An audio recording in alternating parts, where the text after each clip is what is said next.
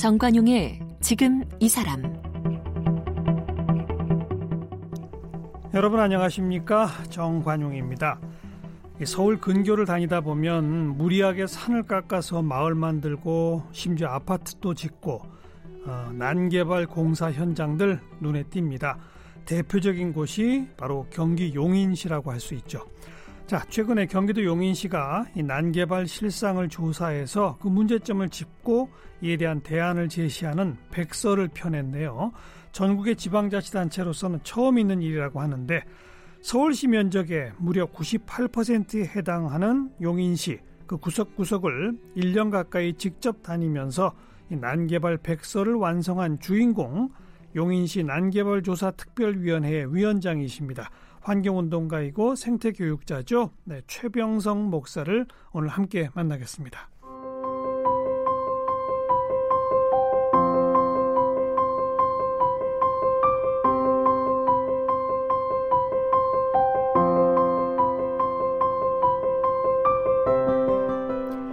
환경운동가이자 생태교육가인 최병선 위원장은 장신대 신학과를 졸업한 후 목회자로 활동하고 있습니다.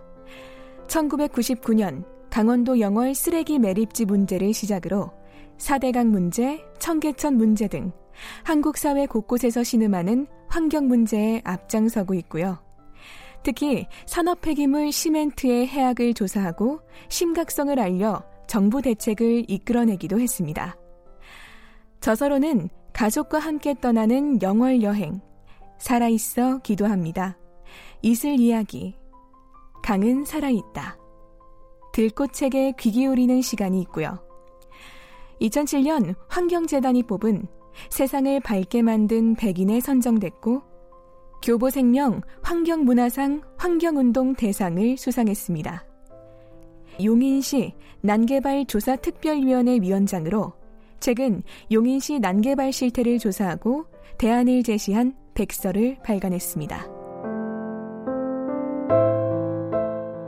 네, 용인시 난개발조사특별위원회 위원장으로 활약하신 네, 최병성 목사, 어서 오십시오. 네, 안녕하세요. 반갑습니다. 음, 이게 용인시가 공식적으로 만든 조직입니까? 네, 용인시장 직속기구로 어, 있어서 난개발의 대명사 용인시에서 이런 일이 벌어졌다고요? 네. 어떻게 이런 일이 생겼습니까? 어, 용인시가 그동안 난개발이 너무 심각하다 보니까 음. 이번에 이제 새로 취임하신 백군기 시장님께서 용인 시민들의 가장 아픔이, 가장 소원이 난개발을 치유하는 거다라는 네. 걸 아셨고 어. 그게 시민들이 가장 큰 여론이니까 어허. 그러니까 그것을 치유해야겠다라고 생각을 하시고 어, 선거 전에 아주 재밌게 그 저희 난개발 피해 주민들하고 함께 제일 선거운동 공식 첫날 음. 첫 번째 그 선거로 난개발 제로 선언을 했습니다. 공약으로? 예, 고, 예. 어. 그래서 어, 자기가 서, 어, 시장에 당선되면 난개발 어, 중단하겠다. 그리고 네, 네. 어, 난개발 조사 특별위원회를 구성하겠다라고 어. 약속을 했고 어. 시장에 당선되고 첫 번째 결제가 예, 예. 바로 난개발 조사 특별위원회 구성한다라는 상징적인, 대단히 상징적인 어. 의미를 가졌죠. 그래서 어, 팔월 삼일 그리고 한 달 동안 준비를 했고 알겠습니다. 예, 구성하게 됐습니다. 전국 지자체에서 처음이죠? 네. 전무후무하죠? 현재까지는? 어, 앞으로도 예, 지금 여러 곳에서 하고 있다고 하는데 아직까지 제대로 안 되고 있죠. 물론 이런 게 많으면 안 돼요. 음. 난개발이 그만큼 도처에서 벌어졌으면 안 되죠. 근데 많이 벌어지고 있습니다. 근데 아무튼 용인시 가장 그 난개발의 대명사처럼 불려왔는데 어, 스스로 인정하고 공식적으로 한번 조사해 봅시다 해서 특별위원회를 꾸렸다. 네. 어떻게 우리 목사님은 위원장을 어떻게 맡게 되셨어요? 어, 용인 사세요? 용인에 내려가 산 지 육 년째입니다. 육 년? 근데 음. 그 육 년 동안 난개발의 피해자가 돼가지고 어. 옛날에 그 소송을 이렇게 당하고 있는 다 아, 보니까. 그래요? 네. 그러니까 직접 당사자시군요. 그러니까 조용히 살러 내려갔는데 그 아, 마을 학교 앞산에 뭐 콘크리트 혼화재 연구소가 들어온다. 콘크리트 뭐요? 혼화재. 혼화재? 혼화재. 그러니까 우리가 집을 지을 때 음. 시멘트를 물로만 개는 게 아니라 화학약품을 넣거든요. 그걸 이제 혼화재라고 하는데 그 연구소 초등학교 앞산에 들어온다는 거예요. 근데 조사해 보니까 환경영향평가가 전부 다 거짓이고 어. 뭐 폐수가 혼화재 시설은 엄청나게 발생하고 설계도에 십삼 톤의 폐수, 수중양생조 이십삼 톤짜리 폐수장이 있는데 폐수가 발생하지 않는다고 거짓으로 허가를 받았죠. 그런 문제를 제기했더니 저를 업무방해, 명예훼손으로 고소해가지고 저, 제가 지금 오 년 동안 예. 맨날 재판 뭐 그래서 뭐 그래서 그 시달렸고 어, 그 재판 보니, 결과는요? 어, 결과가 다행히 어, 검사가 제게 징역 오 년을 구형했는데요. 어. 대단했죠. 근데 판사님이 무죄를 선고했고 어. 그리고 대법원까지 지난 오월에 무죄가 나왔고요. 예. 또 이 업체가 사억 이천칠백만 원 손해배상 청구를 했는데 그것도 다 항소심까지도 다 기각. 어, 이겼습니다. 어. 근데 또 고발했어요. 아니 저, 정작 그럼 그, 그 업체는 어떤 벌칙을 받았어요? 전혀 없습니다. 벌칙이 없어요? 예. 고발... 문 열었, 그, 그 자리에 근데 문 열었어요? 아니요. 못했죠? 어, 예. 어, 저희가 어. 행정소송을 해가지고 그 소송에 이겼죠. 아. 그래서 지금 공사가 중단돼 있는 상태입니다. 네, 네. 그러니까 거짓으로 그 심사를 통과해가지고 허가를 받았는데 예. 이거 문제 있다라고 문제 제기하고 고발도 하고 소송까지 제기하셨다는 거 아니에요? 예. 그 결과로 결국은 거기 공사를 못하게 만들었다는 거 아닙니까? 네. 근데 왜 검찰이 그 그렇게 징역 오 년 구형까지 해요? 그래서 용인 씨는 허가가 잘못된 걸 인정했고 인정했어요. 그, 예, 그래서 허가 취소를 했습니다. 아. 근데 그 업체가 어, 이제 그 경기도 행정심판위원회 용인시 상급기관인 그러니까 용인시를 경, 상대로 예. 또 소송을 냈다. 어, 경기도 행정심판에다가 아. 허가 취소를 다시 취소해달라라고 해가지고 어, 경기도 행정심판위원회가 이 제대로 보지 않고 이제 했죠. 아이고 그, 복잡해. 복잡해요. 그래서 저희가 이제 수원지방법원에 소송을 해가지고 어. 경기도 행정심판위원회 어, 결정이 잘못됐다, 위법하다라고 예. 판결을 받아서 예. 공사가 진행되고 있는 걸 중단을 시켰는데요. 그렇게 해서 난개발로 제가 몇 년 동안 시달다 보니까 음. 용인에서 가장 큰 이슈가 됐고 그것이 작년 선거하고 맞물려 가지고 네. 이제 시장님께서 어, 특위를 만들게 된 거죠. 그리고 또 그 위원들은 어떤 식으로 구성을 하셨어요? 총 열다섯 명이었습니다. 음. 그래서 음, 시청에서 추천한 사람 일곱 명, 그다음에 시민, 주, 어, 난개발 피해 주민과 시민단체 쪽에서 추천한 어, 대표 열, 여덟 명. 예. 그래서 그, 그 중에는 이제 주민 대표도 있고 전문가도 있고 다 있죠. 네. 정말 심각하던가요? 현장에 보니까 말로만 듣던 뭐 그냥 대명사라고 불리워지던 이게 아니던가요? 끔찍하죠. 아, 끔찍 정도예요? 네, 처참하다, 끔찍하다라고 어. 표현할 수가 있어요. 어. 어떻게 이런 게 허가가 나갈 수 있지?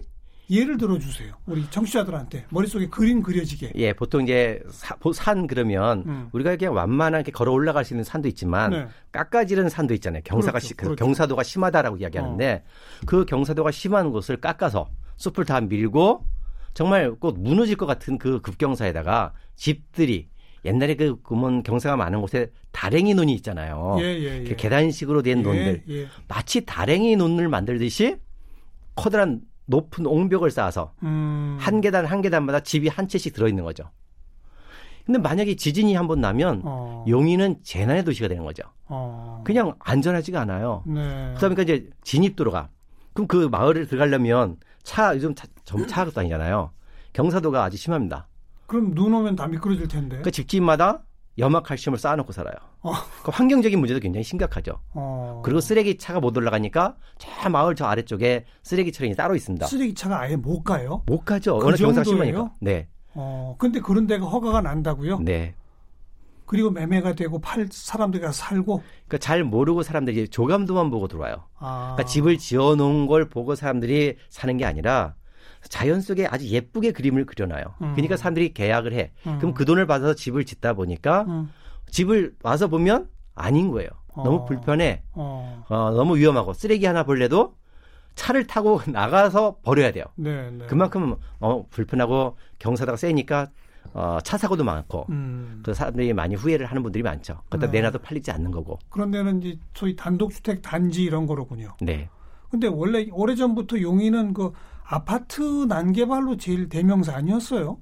용인은 난개발의 역사가 아주 있죠. 길죠. 예, 옛날에는 묘지 난개발이었고, 묘지. 예, 두 번째는 골프장 난개발이고요. 골프장. 예, 음. 이제 세 번째가 아파트 난개발이죠. 음. 서울에서 가깝다 보니까 여기저기 기반시설이 안 돼 있네, 도로가 안 돼 있는데 예. 아파트 먼저 어, 여기저기 들어섰죠. 예. 그래서 도로가 없으니까 난리 나서 용인 난개발 그랬는데 음. 이제는 도시계획도 하고 있고.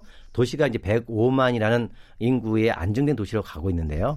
어, 이제 아파트는 어느 정도 안정됐는데 문제는 서울의 아파트 값이 비싸다 보니까 그 아파트 값이면 용인에 가서 마당도 있는 자, 전원주택을 살 수 있대. 예, 예. 이런 잘못된 현혹감 때문에 사람들이 내려와요. 이제 그쪽으로 또 넘어가는군요. 그래서 산지에, 음. 그러니까 타운하우스라는 이름으로 산지에 아, 산지를 무분별하게 훼손하고 짓는 네. 집들이 너무 많다. 네. 그러니까 마치 벌레 파먹듯이 쥐가 파먹은 것처럼 산 여기저기 산 경사진 곳에 산 심지어 산 아래 기슭에 어느 정도 집을 짓는 건 이해할 수가 있는데 예. 산 정상 꼭대기까지 사람들이 등산으로 다니는 산 정상까지 까먹은 데가 얼마나 많은지 몰라요. 그런데 허가가 나요? 그러니까 저희가 이해가 안 되죠. 도로도 없는데도. 원래 네. 도로 없을 거 아니에요, 거기는. 없죠. 네. 그러니까 옛날 시골 사람들이 다니던 게 겨우 차 하나가 다니는 길인데 들어가서 보면 그 골목 안에 어마어마한 면적들이 여기 찔끔 저기 찔끔 해갖고 계속 연접 개발이라고 그러거든요. 어. 이어서 한번 여기 단지 개발하고 이어서 또 개발하고 해서 얼마나 많은지 이해가 안 되죠. 그런 걸 혹시 드론으로 이렇게 공중에서 다 촬영도 하셨어요?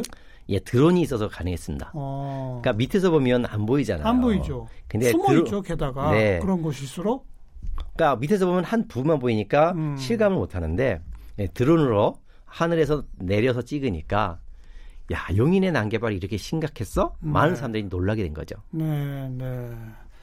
그 그런 난개발이 가능한 원인 이런 걸 우리가 알아야 이번 조사 백서의 취지가 이제 살아나는 거 아니겠습니까? 네. 원인을 정확히 진단해야 이런 게 되풀이되지 않도록 대책을 세울 텐데 자 원인은 뭐든가요? 쭉 조사해 보니까 아 가장 큰 거는 음. 이제 지방자치 에, 다들 이제 지자체잖아요. 그러다 보니까 가장 먼저 지역 경제라는 이름으로 어, 어, 이렇게 지역 경제 예, 활성화, 예, 이 건설 경기가 음. 활성화돼야 지역 경기가 잘 돌아간다라는 이름으로 이게 잘못된 호도가 되고 있는 거죠. 네. 그러다 보니까 지자체에서 지자체장들이 성과를 위해서 어, 저 조례를 통해 좀 더 환경을 보존해야 되는데 음. 개발업자들의 입김 속에 조례들을 완화시키죠. 그러니까 이천십오 년 용인시 같은 경우에는 그 조례라고 하는 건 시의회에서 만드는 거죠. 시의회와 그다음에 시청에서 그러니까요. 공동으로 그렇죠. 해나가는 거죠. 그러니까 보통 예. 이제 대한민국 정부가 있으면 국회가 있고 네. 정부와 국회는 법을 만드는데 그게 지자체 단위로 기초로 내려가면 조례가 돼서 시청과 시의회가 있고 네. 거기에 이제 규칙이 조례가 되는데 네. 그 조례를 변경시킨다. 네, 계속 개발을 위한 난개발을 위한 완화로 가죠. 그럼 시의원들은 다 그 개발업자들의 앞잡이에요? 다는 아니고요. 아니 어쨌든 과반수가. 그러니까 조례 통과가 될 거 아니에요. 어, 이천십오 년에 요, 요 전 용인시장이 지금 시장님이 아니라 전 용인시장이 어, 경사도를 십칠 도에서 이십 도, 이십 도에서 이십오 도로 완화시키려고 했죠. 근데, 시, 근데 시의원들이 반대를 했어요. 음.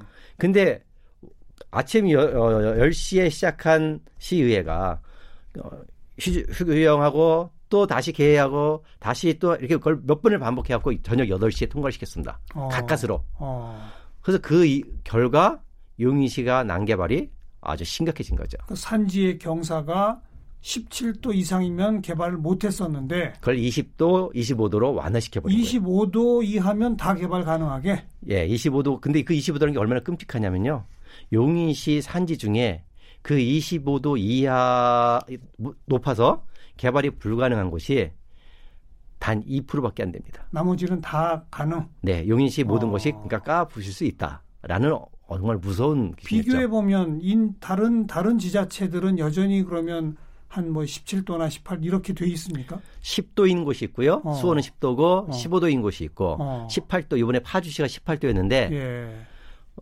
그 시의원님 몇 분이 발의를 해서 주민들도 모르게 이십사 도로 통과시켜버렸어요. 파주도? 네. 어... 그래서 지금 난리가 나 있죠. 파주는 용인을 배웠군요. 네. 거꾸로 오긴 가고 있습니다. 저는 어... 용인은 어, 이번에 그 난개발이 잘못됐다 해가지고 어, 이번에 새로 취임한 시장님께서 뭐 이 경사도가 문제가 많아서 난개발이 왔기 때문에 음... 다시 되돌린다라고 네. 해서 이번에 조례를 통해서 이천십오 년 기준으로 거꾸로 갑니다. 다시 십칠 도로?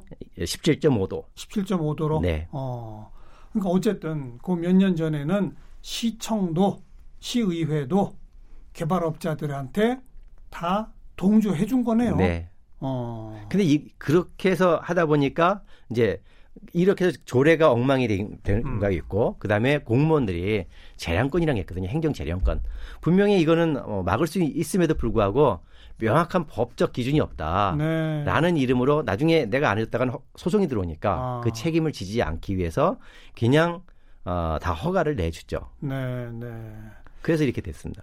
서울에서 가까운 지역인데 옛날부터 따지면 사실 아주 싼 가격에 그 땅을 갖고 있던 분들이 하나하나 개발될 때마다 어라? 이게 굉장한 돈이 된데 이래서 그 지역에는 상당한 부자분들이 꽤 계시잖아요. 경사도가 완화되는 순간 네. 전에는 전혀 경사가 돼서 못 쓰던 땅인데 네. 이건 아주 알짜배기 땅이 되는 거죠. 그러니까요. 땅값이 이제 폭증하게 되는 거죠. 어. 그래서 이, 그런 잘못도 예, 있지 않나 싶습니다. 그래서 또 산지나 이런 데들은 도로 같은 게 없으면 왜 소위 맹지라고 그래서 개발이 안 되잖아요. 네. 근데 그 도로를 만들 수 있는 그 요충이 되는 길목 길목 이런 데는 뭐 한 몇 평짜리 땅에 소유권자가 몇십 명씩 되고 막 이런다면서요. 그러니까 뭐 그 쪼개기로 해서 개발이 되긴 하는데요. 네. 그래서 그러니까 전혀 여기는 맹지라서 도로가 어, 집을 질 수가 없는데 그 앞에만 도로를 하나 냅니다. 음. 여기가 도로를 요만큼 내서 집을 짓게 되니까 그 도로에 의해서 뒤에 산까지 계속 개발이 될 수 있는 길을 열어주게 되는 거죠. 음흠. 그래서 용인시가 좀 더 해서 도로에 대한 저희가 이제 어, 끊임없이 요구한 부분인데 도로에 대해서 명확히 해라라고 네, 하는 네. 부분인 거죠. 네. 그처럼 조례를 바꾸고 개발 기업, 지역 경제 활성화라는 명분으로 자꾸 허가 허가 허가 하다 보니 이렇게 됐다. 예, 지자체에서는 그런 조례의 문제가 있고요. 음. 이제 이거는 지자체만의 문제가 아니라 이거는 어, 국가 차원의 문제다. 어. 중앙 정부의 법 자체가 난개발을 가져올 수밖에 없는 구멍 뚫리는 허술한 법이라는 거죠. 그건 핵심적으로 뭐 뭐가 문제입니까? 그러니까 국토의 이용, 어, 계획 및 이용에 관한 법률이라든지 예. 환경영향 평가 제도라든지 그다음에 경관법이라든지 산지 전용 제도들이 참 좋은 법 많은데 경관법이? 경관. 경관. 아름다운 아, 경관. 아, 예. 예, 예, 예. 그럼 이름은 좋잖아요. 음. 근데 된다 안 된다 아니다 몇 미터다 이런 명확한 규정이 있어야 되는데 뭐뭐에 준한다 음. 이렇게 되다 보니까 빠져나갈 구멍이 너무 많아요. 그리고 아까 말씀하신 공무원의 재량권이 넓어지고 네. 그리고 매 건마다 또 소송의 위험도 생기고 네. 어. 그럼 어떻게 하면 됩니까? 앞으로 이 조사를 어, 해보신 결론은? 우선 그 지자체의 조례가 몇 가지 바뀌어야 될 부분도 있지만요. 네. 그 중앙정부의 법이 우선 바뀌어야 될 것이 많다. 음.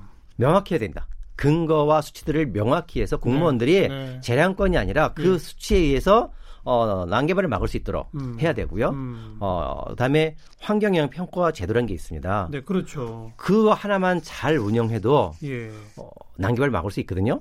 근데 지금 대한민국의 환경영향 평가 제도란 개발을 위한 면제부에 불과하다. 음. 왜냐하면 그 환경영향 평가 사업을 조사하는데 조사비를 누가 내냐면 개발업체가 돼요. 그다음에 조사업체도 개발업체가 선정을 해요. 그래요? 네. 그러니까 제도가 당연히 잘, 제도가 잘못돼 있네요. 네. 당연히 그러니까 그 개, 조사업체들이 뭐예요? 돈을 벌기 위해서 예. 개발업자 입에, 입맛에 맞게끔 서류를 다 작성해 주죠. 그렇게 하겠죠. 거기다가 환경부는 담당자가 인원이 너무 적어. 어. 한두 사람이 소, 너무나 많은 건을 조사해야 되니까 검수할 수가 없네요. 검수, 네. 어. 그래서 어, 대충 만들어지고 짜집기가 되고 복사가 되죠. 그냥. 음. 이름만 바꾼. 네. 어, 그래서 문재인 대통령이 공약을 분명히 대통령 선거 때 공약을 내세운 게 있습니다. 그래서 그래서 공탁을 하게 하겠다. 어, 공탁? 예. 그러니까 아. 공탁금을 걸어서 개발업체들이 자기가 선정하는 게 아니라 공탁금을 내면 관공서에서 조사업체를 선정하는 걸로. 그렇죠. 그렇죠. 그래서 어, 공약을 해, 했음에도 불구하고 아직까지도 안 시행이 안 되고 있다. 어. 그거 하나만 네. 환경영향 평가 제도만 바꾼다면 어, 그리고 환경, 환경부가 제대로 정신만 차린다면 대한민국의 난개발 절반은 막을 수 있다라고 음. 할 수 있죠. 환경영향평가 또 교통영향평가 이런 것도 있잖아요. 네. 그 참 심각한데요. 지금 이제 용인시 한 사례를 들면 공세동이라는 곳이 있습니다. 길이 무지 이 차선에 좁아요. 음. 그런데 주민들이 다니기에도 굉장히 복잡한데 거기에 최근에 대형마트가 들어왔습니다. 어. 그리고 대형 복합 물류단지가 공사 중이에요. 예. 그다음에 물류센터가 또 하나 들고 있어요. 그 차가 다닐 수가 없어요. 예. 주말이 되면 주민들이 자기 집에 들어가고 싶은데 음. 저기서부터 꼬리에 꼬리를 물고 차들이 정체돼 있으니까 어. 집에 들어가는데 전에는 오 분이었던 거리가 삼십 분, 한 시간씩 걸립니다. 어. 그러니까 교통영향 평가가 전혀 되어지지 않는 네. 뭐 산단이라든지 물류창고라든지 음. 대형 차량들이 들어설 때 거기에 따른 이 길이 기반설이 갖춰져 있느냐 도로가 되어 있느냐를 조사해야 되는데 그에 대한 전혀 조사가 이루어지지 않고 음. 그냥 인허가가 나가고 있는 정말 대한민국에 너무나 많은 난개발 문제가 있죠. 네, 그 조례는 시청과 또 시의회의 의지만으로 바꿀 수 있는데 네. 환경영향평가, 교통영향평가 제도 개선, 또 무법이 되는 법의 어떤 개정, 이거는 국회를 통과해야 되는 문제 아니겠습니까? 국회와 또 중앙정부에서 해야겠죠. 그렇죠. 예. 용인시 난개발 조사위원회의 힘 정도 갖고는 안 되는데 어떡하죠? 그래서 이거를 제가 불씨를 키워나가고 있는 그러니까요. 상태입니다. 그래서 경기도에서 예. 지금 어, 이 난개발의 불씨를 받아서 이재명 도지사님께서 음. 경기도 난개발 실태 조사를 지금 하고 있고 네, 네, 네. 유형별 난개발 조사를 실, 조사하고 있고 어, 실태 조사가 끝나면 중앙정부에 경기도가 바꿀 것 그다음에 예, 예. 중앙정부에 건의할 것들은 건의하겠다라고 아. 하고 있고요. 네. 이 불씨를 또 키우기 위해서 용인만이 아니라 제가 이제 양평, 화성, 음. 지자, 다른 지자체에 불씨를 던져놓고 있습니다. 아, 그래야죠. 이게 들불처럼 번져가야 법 개정까지 가능하죠. 네. 아까 처음 말씀 시작하실 때 지역경제 활성화라고 하는 명분 구실 아래 이렇게 시작하셨잖아요. 예. 또 어찌 보면 국가경제 활성화라고 하는 구실 아래 제도가 잘못된 거군요. 지금 산단이 가장 큰 문제입니다. 산업단지. 예, 산업단지가 국가경제 활성화라는 이름 아래 음. 어, 저는 이명박 정부에서 산단 특별법을 만들었는데 예. 저는 산단 하나 만들려면 유, 어, 이 년씩 걸리던 인허가 과정이 예, 단 예. 육 개월 만에 하게 돼 있습니다. 예. 그러다, 그러다 보니까 가장 모법인 국토의 계획 및 이용에 관한 법률보다 산단 특별법 위에 있어요. 음. 환경영향법보다 다 위에 있어. 어. 그러다 보니까 모든 법이 다 무시가 되고 산단 특별법에 의하면 뭐 어떤 것도 다 산업단지가 들어갈 수 있습니다. 특권이군요. 예. 어. 그러다 보니까 김해시, 화성시 주민들이 난리가 나 있죠. 예, 예. 그래서 지금 그 법이 이제는 바뀌어야 된다. 네, 네. 경제가 정말 후진국일 때는 그럴 게 필요했지만 알겠습니다. 이제는 어, 바꿔야 될 때가 됐다라고 할 수 있죠. 용인시의 난개발 조사 특위를 계기로 이제 다른 지자체도 또 보다 더 큰 광역지자체도 이제는 중앙정부도 패러다임을 좀 바꾸는 그런 출발을 만들어보자 이런 말씀이시더군요. 네. 그나저나 목사님이신데 언제부터 이렇게 환경운동을 하신 거예요? 이제 한 이십일 년째 되는 것 같습니다. 첫 계기가 또 있었어요? 저는 사실 자연은 좋아했는데요. 네. 어, 환경을 한다라는 음. 건 생각을 못했죠. 그래서 저는 교, 목사니까 한국교회를 좀 바꿔보자 음. 생각을 해서 어, 신학대학원을 졸업하고 어, 조용히 음. 강원도 영월 강가 서강가에 숨어 살았거든요. 한 몇 년. 오. 어느 날 갑자기 영월 군수님께서 그 강가에 쓰레기 매립장을 만들겠다고 발표를 한 거예요. 말이 안 되는 음. 서강과 동강이 있는데 동강, 동강 옆에 서강이 있거든요. 어. 근데 그 서, 서강은 동강보다 더 잘 보존된 강이었는데 음. 쓰레, 주민들이 적게 산다는 이름으로 거기에 쓰레기 매립장이 들어오려고 했죠. 그래서 네. 그 강을 지키기 위해서 이, 이 년 동안 영월 군수 꿈에 제가 나타나고 내 꿈에 영월 군수가 나타날 만큼 음. 서로 피터지게 싸워서 그 강을 지켜냈죠. 네. 혹시 그 서강의 한반도 지형 들어보셨나요? 아이고 봤죠. 그거 제가 발견한 겁니다 그때. 아 그렇군요. 그때까지 아무도 몰랐어요. 그 유명한 그 사진. 네. 네, 네. 그, 그 싸움을 하면서 서강의 비경을 찍다가 찾아낸 아. 거였죠. 그래서 서강을 지켜내고 나서 환경운동가가 된 것 같아요. 그러시네요. 예. 용인도 아까 말씀 들어보면은 이사 갔다가 조용, 조용히 살려고 이사 가셨는데 하필 그 옆에 또 뭐가 뭐 들어섰다. 네. 예. 참 이건 팔자인가요? 운명인가요? 그 사람들이 저보고 이사 가지 말고 그냥 여기 싸움 끝나면 여기서 계속 살라 그러더라고요. 왜요? 딴 데 또 이사 가면 거기 또 네. 거기 또 문제 된다고요? 네. 음. 그 특히나 우리 최 목사님께서는 일본으로부터 쓰레기를 수입해오는 문제를 집중 제기하셔서 어, 제도까지 바꿔낸 장본인 아니시겠습니까? 네. 지금은 일본에서 쓰레기 안 들여오나요? 아니죠. 똑같이 들어오고 있죠. 똑같이? 네. 더 많이 들어오고 있습니다. 그러니까 아. 제가 이천육 년에 이 쓰레기 시멘트, 일본의 쓰레기 문제를 제기해서 이천팔 년도에 국회 국정감사에서 크게 논란이 됐고요. 그게 어떤 쓰레기죠? 일본 어, 화력발전에서 쓰고 남은 쓰레기? 석탄재. 화력발전에서 발생하는 석탄재, 음. 그다음에 폐타이어, 음. 철슬래그 다양한 것들이 있는데요. 어, 그다음에 제가 일본에서 아예 못 들어오게 막아는 금지된 것도 몇 가지가 있고요. 음. 근데 지금 가장 많이 들어오고 있는 게 석탄재예요. 그렇죠. 그게 어, 이천팔 년에 그래서 국내에도 화력발전소가 많으니까 예. 왜 그걸 가져오냐라고 해서 어, 이천팔 년 국정감사 때 문제가 됐고 어, 환경부, 그다음에 하, 한국전력, 시멘트 공장이 음. 이천팔 년 기준으로 수입량을 점점점 줄여가겠다라는 자발적 협약을 맺었습니다. 그래서 지금 이천십구 년 현재 어떻게 됐습니까? 제가 그동안 사대강 사업 때문에 신경 안 쓰다가 제가 재작년에 어. 자료를 정보공개 청구하고 받아봤더니 예. 이천팔 년 기준량으로 줄어든 게 아니라 이천팔 년 기준량보다 두 배가 증가했어요. 말이 안 되는 거죠. 그런 일본 화력발전에서 쓰고 남은 석탄재를 가져다가 그걸 원료로 시멘트를 만든다면서요. 네. 그 시멘트에는 발암물질이 막 나온다면서요. 그러니까 그 우리... 시멘트들이 우리 집 짓는 데 쓰인다면서요. 네. 그 얘기잖아요. 네. 근데 그거를 이천팔 년부터 문제제기해서 줄여나간다고 했다면서요. 네. 근데 두 배가 됐다고요? 네. 그러니까 말이 안 되는 거죠. 그럼 이거 어떡합니까? 금지시켜야죠. 일본은 지금 반도체 핵심 물질까지 정, 국가 간의 정상 교육까지도 금지를 하고 있는데 네, 네. 우리나라는 몇몇 기업이 어, 폐기물을 가져오는 것을 뭐 못 막는다? 이건 부끄러운 일이죠. 아. 더 놀라운 건 일본 환경성의 홈페이지에 보면 어, 매년 폐기물 수출 내역을 밝혀냅니다. 음. 그럼 제가 이제 이천팔 년부터 쭉 자료를 다 이제 다운을 받아보면 어, 수출 항목 석탄재, 수출 대상국 한국, 한국, 한국, 한국, 한국, 한국, 한국, 한국만 쫙 있어요. 아... 그러니까 그동안 전 세계에서 일본 석탄재를 가, 돈 받고 사오는 게 아니에요. 그렇죠. 쓰레기 처리비를 받고. 돈 받고서 대신 가져오는 거잖아요. 네, 쓰레기 처리비를 받고 어... 가져오는데 유일하게 한국만 있었죠. 근데 음... 최근 걸 보니까 이제 홍콩이 한 오 퍼센트, 어... 그다음에 태국이 일 퍼센트 정도 가져가고요. 네. 나머지 구십삼 퍼센트를 여전히 대한민국이. 그리고 이천팔 년보다도 두 배 이상이더라. 네. 슬프죠. 그럼 당장 일본 석탄재 이건 수입이라고 불러야 되나요? 거기 돈 받고 처리해 주는 건데 수입인가요? 그러니까 무역법상에도 그게 근거가 없어요. 제가 옛날 관세청에 물어봤어요. 아무튼 예. 일본 석탄재 들여오지 맙시다. 네. 이거부터 해야 되겠네요. 그러니까요. 음. 거기에 더 놀랍게도요. 전범기업 회사도 있습니다. 아. 일본이 그 문제 제기하는 건 그잖아요. 무역법 저기라는 거는 지금 그 대법원 판결 네. 때문에 그걸 하고 있는데 네. 네. 놀랍게도 미쓰이 전범기업 어, 전력회사의 쓰레기까지도 음. 음. 어, 우리가 가져오고 있는 이 안타까운 현실인 거죠. 뭐 지금 일본 제품 불매운동 등등이 있는데 그보다 먼저 이거부터 합시다. 정말 그 얘기하고 그러고 싶어요. 네. 용인시 난개발 문제로 모셨는데 일본 얘기까지 우리가 함께 들었습니다. 최병성 목사였어요. 고맙습니다. 네, 감사합니다.